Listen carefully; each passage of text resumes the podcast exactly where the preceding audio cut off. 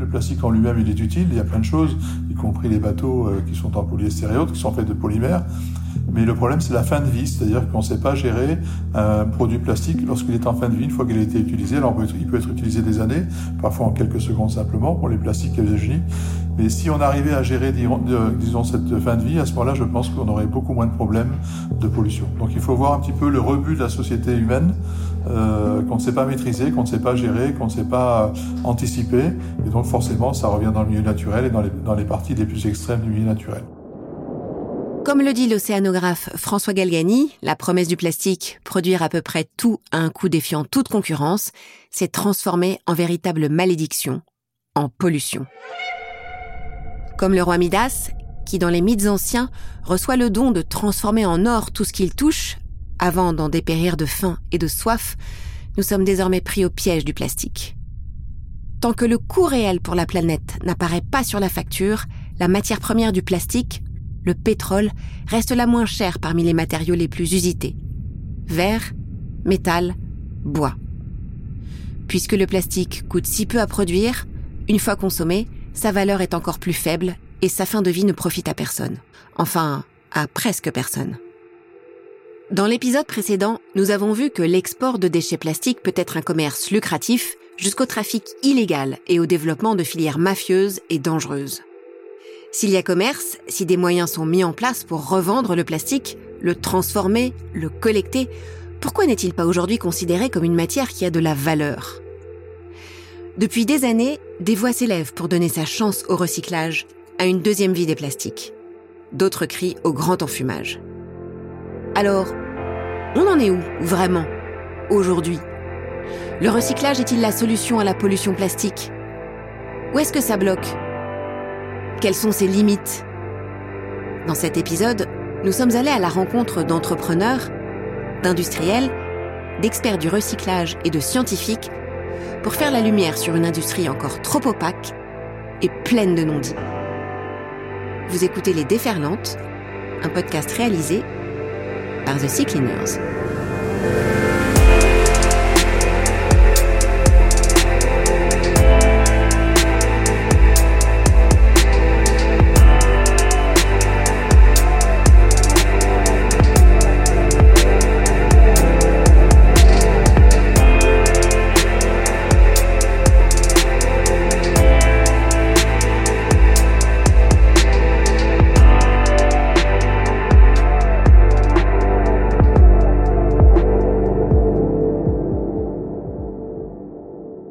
Le recyclage du plastique apparaît à beaucoup comme la solution pour mieux gérer la fin de vie du plastique.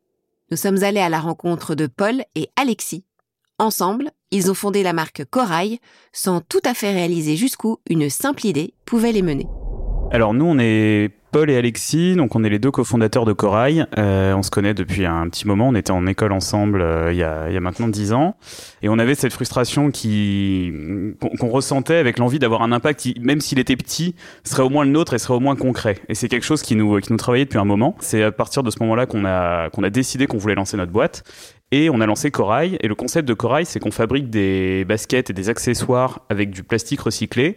Alors il y a aujourd'hui beaucoup de marques qui font, qui font du recyclé. Pour le coup, il y a une vraie prise de conscience là-dessus. Nous, ce qu'on voulait apporter en plus, on voulait réintégrer cette idée de, de provenance et de dire, voilà, on va vous dire exactement d'où viennent les déchets euh, avec lesquels on va fabriquer nos matériaux, euh, d'où où ils sont recyclés, comment est-ce qu'on les transforme et comment concrètement on passe d'une bouteille en plastique qu'on va repêcher en mer ou dans l'environnement portuaire à une basket, à un sac à dos euh, ou à autre chose première question, c'était comment est-ce qu'on va faire pour euh, trouver euh, une source de, bouteilles plastiques Et euh, très vite, en fait, on a pensé aux pêcheurs. De fil en aiguille, on a réussi à décrocher un rendez-vous avec le comité des pêches de la région PACA. C'était en plein mois d'août. On arrive, on arrive sur place euh, et, donc, euh, quand on arrive, elle nous dit qu'elle peut pas nous recevoir parce qu'elle est justement en rendez-vous avec des pêcheurs qui sont euh, un peu en état de crise parce que plein mois d'août, chaleur démentielle à l'époque, c'était limite caniculaire de mémoire, la température de l'eau qui avait complètement augmenté, ils n'arrivaient plus à pêcher de poissons. donc, clairement, il manquait de revenus et ils demandaient, ils étaient là pour demander des subventions au comité des pêches. Euh, et donc euh, finalement, elle a fini par nous dire non, non, bah venez, je suis avec des pêcheurs, ça peut être intéressant pour vous, etc. Et donc elle nous a fait rencontrer comme ça. Donc nous, de notre côté, on cherchait des pêcheurs pour ramasser du plastique, avec cette idée dès le départ de vouloir les rémunérer en complément de leur activité. Et eux étaient justement en recherche d'une activité complémentaire et de revenus complémentaires. Euh, donc on a commencé à discuter, on leur a présenté le projet et ils ont été de suite emballés. Euh, ils nous ont proposé euh, plein d'idées, ils nous ont dit qu'ils étaient capables de rafistoler éventuellement le chalut. Enfin, voilà, tout de suite, ils ont été déjà un hyper sensibles au projet, contrairement à ce qu'on pourrait penser, et deux hyper, ouais, hyper, hyper emballés, hyper force de proposition. Donc nous, on était, on était absolument ravis. Donc l'après-midi même, enfin une heure après notre rendez-vous, on ils nous ont montré le port. Euh, etc. Euh, euh, on a discuté de la façon dont on pouvait travailler ensemble, on s'est mis d'accord sur une, sur une rémunération, etc. Et, et, voilà, donc on a, on a trouvé notre source de plastique, on va dire, comme ça. Alors, du coup, la particularité du projet, Alexis l'a dit, c'est qu'on travaille avec des pêcheurs directement en région marseillaise, donc qui, en complément de leur activité de pêche, accrochent à leur bateau en fait un chalut qui va ramasser tout ce qui est macro déchets flottants. Ce chalut, il a été euh, euh, conçu par un ingénieur euh, breton à l'époque des grandes marées noires au début des années 2000, qui ramassait les hydrocarbures. Et il s'est rendu compte très vite que ça pouvait aussi ramasser bah, d'autres déchets qui flottaient à la surface, dont les déchets plastiques. Et il a commencé comme ça à le distribuer, à le commercialiser. Donc nous, on, a fait l'acquisition au tout début du projet de ce chalut. Euh, et donc c'est ce chalut-là que les pêcheurs accrochent. Donc ils l'accrochent, ils, ramassent euh, tout ce qui flotte à la surface. Ensuite, sur le port, euh, il y a une étape de tri, donc entre les déchets qui n'ont rien à voir, enfin qui ne sont pas utiles pour nous, et les déchets plastiques. Et une fois qu'on a ces déchets plastiques, il y a à nouveau un tri qui est en, deux parties. Il y a un premier tri qui est fait où en fait on prend quasiment tous les déchets plastiques, on les broie et on les injecte dans la semelle, dans notre semelle extérieure. Et il y a un autre type de tri qui est lui beaucoup plus sélectif. Euh, on va récupérer uniquement euh, les bouteilles plastiques euh, transparentes. Et ça, en fait, c'est ce qui va nous permettre derrière de faire un fil de polyester. on a besoin que les bouteilles soient transparentes parce que ça permet d'avoir un fil qui a une couleur pure et qu'après on va pouvoir teindre. En termes d'étapes, donc on a la récolte, le tri. Ensuite, les bouteilles sont broyées directement sur le port. On a fait l'acquisition il y a six mois de machines qui permettent de broyer en deux étapes les déchets. Euh, première étape, c'est broyer en, gros copeaux, on va dire. C'est des machines énormes qui sont capables même de broyer de la ferraille.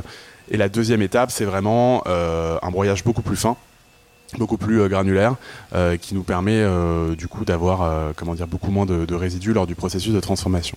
Donc une fois qu'on a broyé ces déchets, comme je vous l'ai dit, il y a une étape où c'est injecté directement dans la semelle extérieure. Et l'autre étape, du coup, ça part euh, chez un partenaire euh, en France, un filateur, qui va fondre ça en granules euh, de, PET, de PET recyclé. Et ensuite, il va le fondre, l'étirer, et ça va nous donner en fait un fil en polyester recyclé qui garde à 99% les propriétés d'un polyester vierge. Euh, et une fois qu'on a ça, du coup, euh, on travaille avec un tisserand euh, en France, dans, dans, la région de, de Roanne, qui du coup nous fait le tissu. Une fois qu'on a le tissu, la semelle, c'est envoyé au Portugal et où c'est assemblé dans un atelier familial. Tous les plastiques ne se valent pas en ce sens que il y a vraiment différents types de plastiques qui ont des propriétés chimiques euh, assez, assez différentes. Euh, donc typiquement, euh, ce qu'on a pu apprendre notamment, c'est que pour faire du polyester recyclé, il y a une véritable exigence sur le tri qui est fait. C'est-à-dire que typiquement, si vous prenez des flacons opaques, ça marche pas. Si vous prenez si, si, vous prenez des flacons transparents mais pas de la bonne couleur, bah, ça va avoir un impact après sur la couleur de votre fil. Donc il y a une véritable exigence dans la dans la sélection du plastique pour le polyester recyclé. Donc on peut pas tout faire entre guillemets avec n'importe quel plastique. Euh, si on a envie de recycler du polypropylène, donc pour vous donner un, exemple, être un peu concret, c'est euh, les types de plastique que vous pouvez retrouver sur les bouchons, par exemple, de bouteilles plastiques. Euh, si vous voulez transformer ça en objet solide, de la même façon, c'est bah, si vous mettez du PET dans ce mélange-là, ça va pas marcher. donc, certes, le plastique est très versatile, mais il y a un véritable travail de tri quand même à faire en amont à l'exception euh, pour le coup de ce qu'on fait nous avec nos semelles et ce qui est assez cool c'est qu'on peut broyer quasiment n'importe quel type de plastique et euh, euh, les intégrer dans la semelle. Aujourd'hui, Corail poursuit sa belle histoire avec de nouveaux produits. Ils ont lancé des sacs en 2021 permettant de nouveaux débouchés pour le plastique. Paul et Alexis travaillent également à diversifier les sources de plastique usagées et à proposer un circuit toujours plus court. Ce que Paul et Alexis ont découvert en développant Corail, c'est que tous les plastiques ne sont pas égaux face au recyclage. On peut même dire qu'il n'y a pas un plastique, mais des plastiques. On définit généralement sept grandes familles de plastiques. Certains ont une bonne recyclabilité, comme le PET, le polyéthylène terephthalate, les bouteilles en plastique, le polyéthylène haute densité, les bidons de lessive, d'huile, ou le polypropylène. D'autres sont très difficilement recyclables et peuvent même nuire à la recyclabilité des autres plastiques comme le polyéthylène basse densité, les sacs plastiques, le polystyrène, souvent trouvé dans les pots de yaourt, et le polycarbonate. Romain Pélissou, directeur du recyclage au SICTOM, est expert en la matière. C'est bon, c'est parti. Alors, je suis le directeur recyclage au SICTOM. Euh, le SICTOM, c'est un établissement public qui a la charge du traitement des déchets qui sont produits par les ménages, par les habitants. Et pour le SICTOM euh, qui me concerne, ce sont les habitants qui habitent la grande aire urbaine de Paris. Donc, c'est à peu près 6 euh, millions d'habitants, soit environ 2 millions de tonnes de déchets. Les grands enjeux de la gestion des déchets en France, de mon point de vue, les déchets d'un pays sont la résultante du fonctionnement d'un pays, c'est-à-dire de son économie, de sa consommation. Romain Pélissou, directeur du recyclage au SICTOM, nous ouvre les portes d'un centre de traitement de déchets pour mieux comprendre ce qu'il advient de nos poubelles. Alors une fois que le bac jaune arrive sur les, installations de tri du, du SICTOM, donc c'est un tri euh, qui est opéré euh, en premier lieu par euh, des équipements euh, complexes. On va avoir un, tri déjà granulométrique qui va séparer les fractions granulométriques du flux. Un tri granulométrique, c'est tout simplement un tri par taille. Ensuite, on va avoir des tris balistiques qui, qui vont séparer, pour résumer, des corps plutôt plats avec des corps creux qui sont plutôt les bouteilles en plastique, vous voyez, ou tous les plastiques. Les séparateurs balistiques sont utilisés pour séparer des matières mélangées. Lorsque celles-ci sont mises en mouvement, qu'elles soient plates ou creuses, elles réagissent différemment selon leurs propriétés physiques. Et ensuite, ce sont des batteries de tri optique. On en a à peu près en moyenne entre 10 et 13 par, par euh, centre. Et eux, ces tri optiques vont être capables de séparer les papiers des cartons, vont être capables de séparer les bouteilles en PET euh, claires des bouteilles en PET foncées, euh, des... Ils vont séparer évidemment les plastiques PE par rapport au PET, etc. Avec le tri optique, les déchets sont analysés par des faisceaux lumineux dans le spectre visible pour identifier les couleurs ou infrarouge pour détecter les matières et séparés ensuite par un flux d'air. Toutes ces machines effectuent ce tri et à la fin, tous les produits triés selon un standard défini par les filières REP, par exemple les bouteilles PET claires, vont passer devant un tapis de tri où des agents vont effectuer le contrôle qualité du flux en retirant les dernières euh, anomalies. La dernière étape, indispensable à la qualité du matériau final, celle qu'aucune machine ne peut remplacer, c'est le contrôle par l'œil d'un personnel qualifié. Euh, ça, c'est pour tous les flux, plastique, carton, acier, etc. Euh, et ensuite, euh, le flux va rejoindre une chaîne de conditionnement où il va être mis en balle pour être ensuite expédié aux différentes usines de recyclage. Les ordures ménagères résiduelles, appelées poubelles grises, c'est ce qu'on met à Paris dans la poubelle verte. C'est ce qui reste après que l'on a fait le tri des emballages plastiques, métal, alu et papier qui vont dans le bac jaune, du verre qui va dans le bac blanc et des déchets alimentaires qui partent dans le bac marron dédié au compost. Les ordures ménagères résiduelles sont généralement destinées à l'incinération où elles produisent de l'énergie pour alimenter des foyers en électricité. Mais aujourd'hui, selon Romain Pélissou, 80% du contenu de ces poubelles sont encore des emballages qui pourraient être recyclés. Alors, quels plastiques sont recyclables? En général, concernant les emballages plastiques, les objets, on va dire, monomatériaux, c'est-à-dire constitués d'une seule résine, sont généralement recyclables. Au contraire des objets qui comportent plusieurs matières, type, plusieurs types de plastique, euh, type PE, polyéthylène ou PET.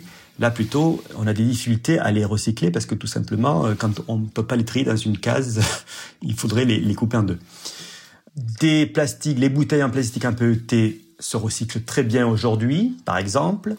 Euh, nous, le Sictom, euh, on, on, les trie et on les achemine via des péniches à l'usine de recyclage qui se situe dans les Yvelines, à Limay, où ces bouteilles vont être transformées en granulés qui serviront à la fabrication de nouvelles bouteilles. Là, on a vraiment un circuit fermé.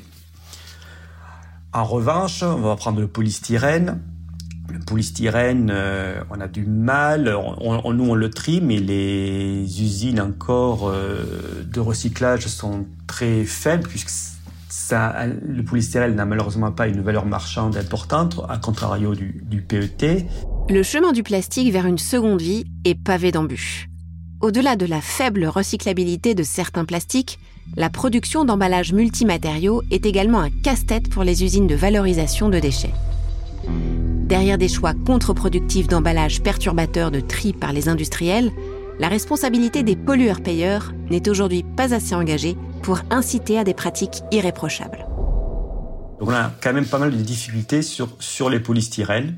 Après, tous les matériaux complexes, on a des difficultés à, les recycler. Euh, c'est la filière REP et CTO qui est en charge justement, en tant que filière REP, de faire en sorte que les produits qu'elle met sur le marché soient recyclables et qui est censé euh, faire en sorte que des solutions industrielles émergent, en particulier sur le territoire national.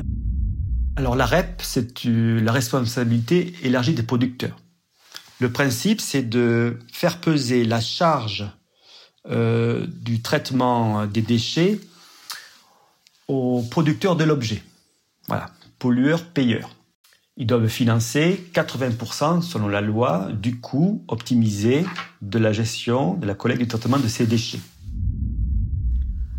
Alors, en ce qui concerne euh, les angles, les additifs, euh, les choix des matières non recyclables, tous ces choix qui sont faits par, par les industriels pour, leur, euh, pour leurs produits, je pense que pour nous collectivités et même pour les opérateurs de recyclage, tout ça reste opaque, je dois dire. Normalement, hein, les éco-contributions devraient prévoir un malus significatif, par exemple, pour les perturbateurs de tri et de recyclage. Malheureusement, les malus sont rarement appliqués et beaucoup trop souvent peu incitatifs au regard de l'aspect marketing du produit pour l'industriel. Ça touche au problème euh, des REP en France, puisque les REP sont pilotés par des éco-organismes dont les administrateurs sont les industriels metteurs en marché eux-mêmes. Donc pourquoi s'auto-appliquer des pénalités ou des contraintes? Au moins une réforme de la gouvernance semble nécessaire de ces REP afin que les pouvoirs publics aient des leviers d'action plus importants. Il y a un grain de sable dans la filière de recyclage en France. À l'échelle de l'Union européenne, la France est la plus mauvaise élève dans sa gestion des déchets plastiques. La France ne recycle que 21% de ses déchets plastiques et se classe donc comme le seul pays européen sous le seuil de moins de 30% de recyclage. La honte. En conséquence, elle a dû donc s'acquitter d'une taxe plastique de 1,2 milliard d'euros en 2021. Pourtant, la demande des consommateurs français est là. Le plastique est devenu pour les Français le symbole de la consommation néfaste. 59% d'entre eux disent l'éviter systématiquement ou régulièrement, selon une étude de Greenflex Adem de 2019. Une étude sur les préférences des consommateurs européens en matière d'emballage en 2020 montre même que les Français agissent activement pour réduire leur utilisation d'emballage en plastique et privilégient les enseignes qui suppriment le plastique de leurs emballages, au-delà de la moyenne européenne. Pour tenter de comprendre ce paradoxe, nous sommes allés à la rencontre d'un industriel qui a décidé de se tourner vers un plastique recyclé, le RPET, afin qu'il nous éclaire sur les enjeux du recyclage du plastique. Je m'appelle Franck Lecomte, je m'occupe d'un département qui s'appelle Innovation Croissance Durable au sein du groupe Spadel, qui produit, commercialise une gamme d'eau minérale, d'eau de source et puis euh, de limonade. Le RPET veut dire euh, Recycled PET, hein, donc euh, PET recyclé. Donc ça veut dire que c'est une matière qui est faite exclusivement à partir de déchets de ce plastique.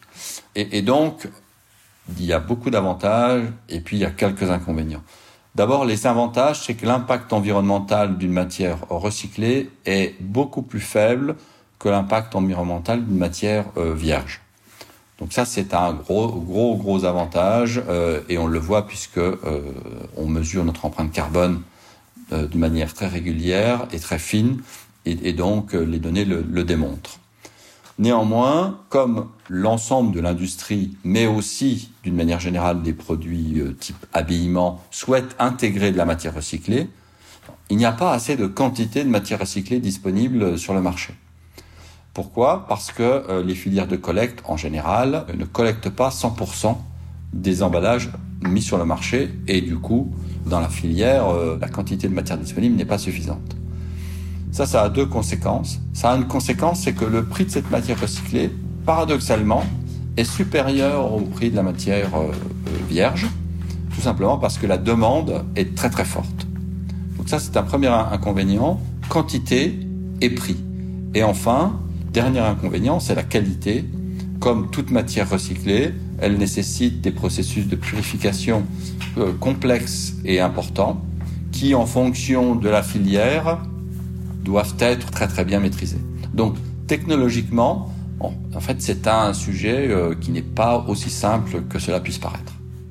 Le recyclage des déchets doit se faire dans des sites qui sont technologiquement au bon niveau. Ça veut dire derrière lequel les, les professionnels du secteur ont fortement investi de manière à pouvoir être capable de traiter d'une manière économique un flux important et avec une qualité importante.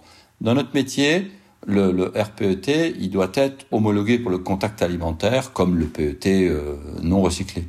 Euh, donc c'est une contrainte supplémentaire pour les industriels comparé par exemple au RPET utilisé pour faire des pulls, du textile, des laines polaires, euh, etc. Où, ce PET n'a pas besoin d'une technologie, d'une agréation, plutôt de matière recyclée pour le contact alimentaire. Néanmoins, il ne faut pas perdre de vue que la proximité avec les sources d'approvisionnement de déchets est aussi très importante parce que le coût logistique de transport des déchets compte énormément dans la, euh, dans, la filière. En résumé, je dirais oui, des gros centres industriels avec la technologie permettant le traitement du volume et de la purification, mais néanmoins euh, relativement proche des points de collecte parce que euh, faire voyager du plastique dans des containers comme on le voit entre l'Europe et la Chine par exemple euh, n'est certainement pas, euh, on va dire, la solution de demain. Il faut permettre une collecte à 100% du plastique à usage unique. Et ça, ça passe par multiplication des points de collecte et filière de recyclage adaptée euh, à ces points de collecte. Et donc le deuxième point est lié à la communication et la sensibilisation du sujet pour les consommateurs.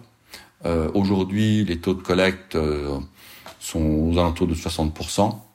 Et une des raisons est parfois le manque d'information des consommateurs au geste de tri.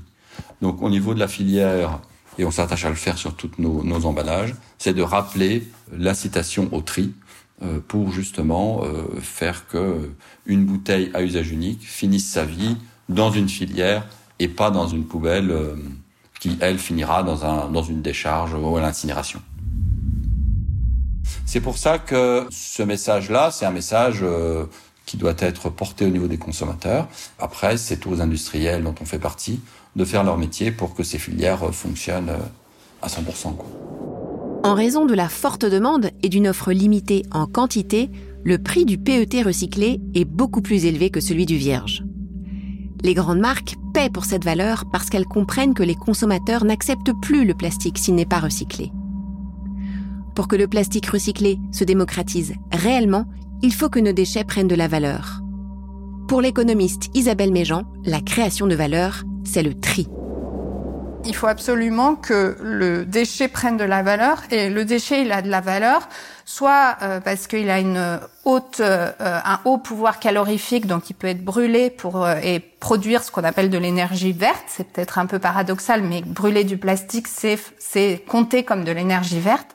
Ou bien là où le déchet va avoir le plus de valeur, c'est quand il est très bien trié, qui permet euh, ensuite de le valoriser euh, sous, sous une forme euh, de recyclage. Donc ce, qu'on, ce, ce, qui nous semblait, en tout cas ce sur quoi on a conclu, c'est vraiment que l'étape clé, c'est le, c'est le tri, parce que c'est ce qui va rendre le déchet, donner une valeur économique au déchet. Après, ce qu'on espère en tout cas, c'est que sans doute il va se développer des filières de recyclage intra-européennes. Et ça, d'une certaine manière, du point de vue euh, économique, c'est très efficace euh, parce que le recyclage, c'est des activités qui nécessitent des investissements importants et, et c'est assez spécifique. Hein, on recycle pas de la même manière différents types de plastique. Si je résume, des pistes d'amélioration du recyclage des déchets plastiques sont possibles tout au long de la vie du plastique. Tout d'abord, une responsabilité accrue des industriels et des pénalités vraiment dissuasives pour la mise sur le marché de produits perturbateurs de tri comme les plastiques multimatières. Un meilleur recyclage, cela passe aussi par une collecte efficace et une meilleure information des foyers sur les gestes de tri. Mais pour être vertueux, ces efforts doivent s'accompagner d'investissements importants à l'échelle européenne pour créer des filières de recyclage innovantes, plus efficaces, afin de faire baisser les coûts et les émissions de carbone du plastique recyclé.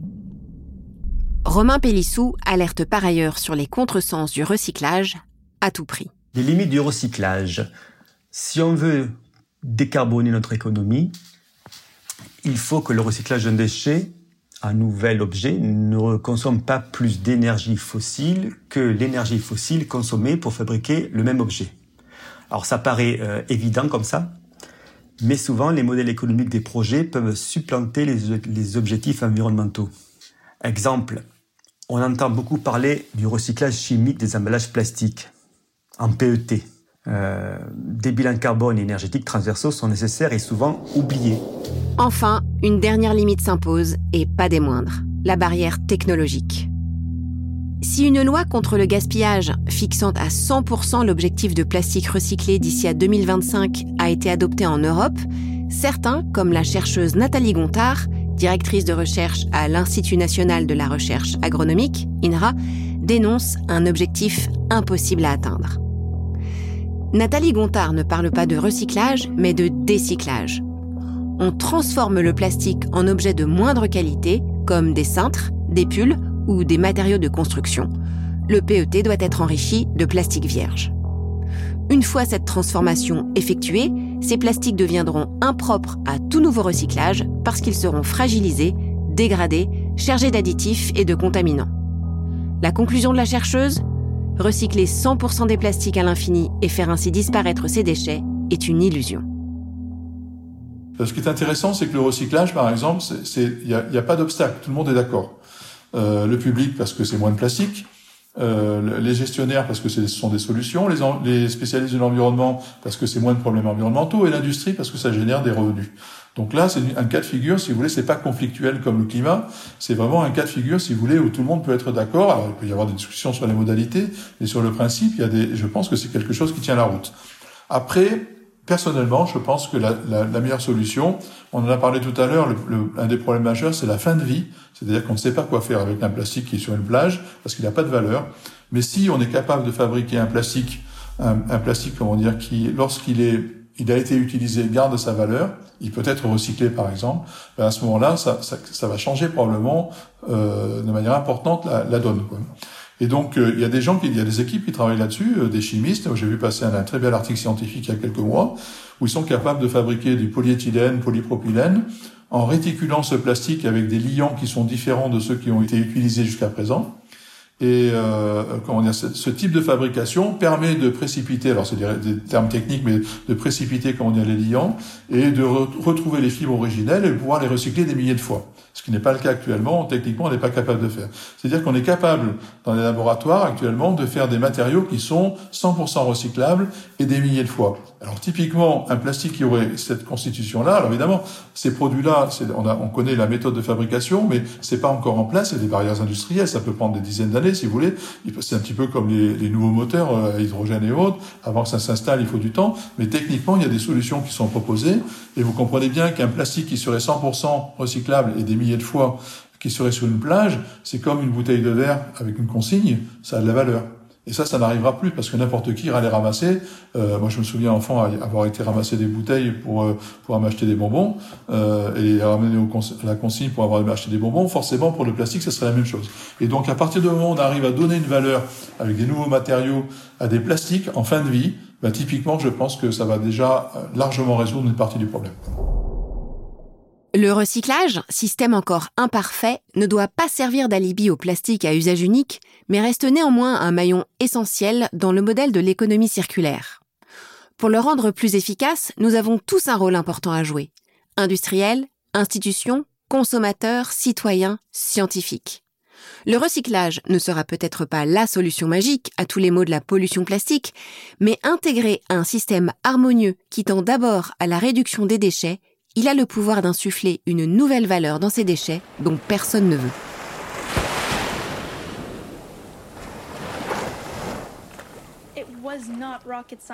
On a pu voir assez facilement l'augmentation de la pollution plastique dans l'environnement. Et bah, plus on grandissait, plus ce problème grandissait avec nous. Je me souviens quand on avait 10 et 12 ans, euh, j'ai regardé ma petite sœur et je lui ai dit, mais qu'est-ce qu'on va faire contre ça? Parce qu'on oublie trop souvent que cette question si simple peut avoir des répercussions énormes. Comment peut-on agir? Quand on s'est penché sur la question, on a appris que 40 pays avaient déjà interdit l'utilisation des sacs en plastique. Et on s'est dit, waouh, 40 pays Mais c'est énorme Allez, commande Bali, commande l'Indonésie. Nous aussi, on est capable de le faire. Du coup, on a remonté nos manches et on a lancé notre première association qu'on a appelée Bye Bye Plastic Bags, dans le but de faire interdire à notre tour les sacs en plastique sur Bali.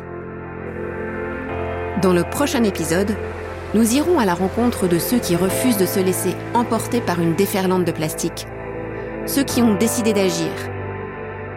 Ils nous montreront qu'il est possible de changer les choses au niveau de sa communauté, sa ville, son pays et sa planète. Comment naissent les grands projets de protection de notre planète bleue? Que l'on soit une petite fille, un pays victime de la pollution ou un navigateur.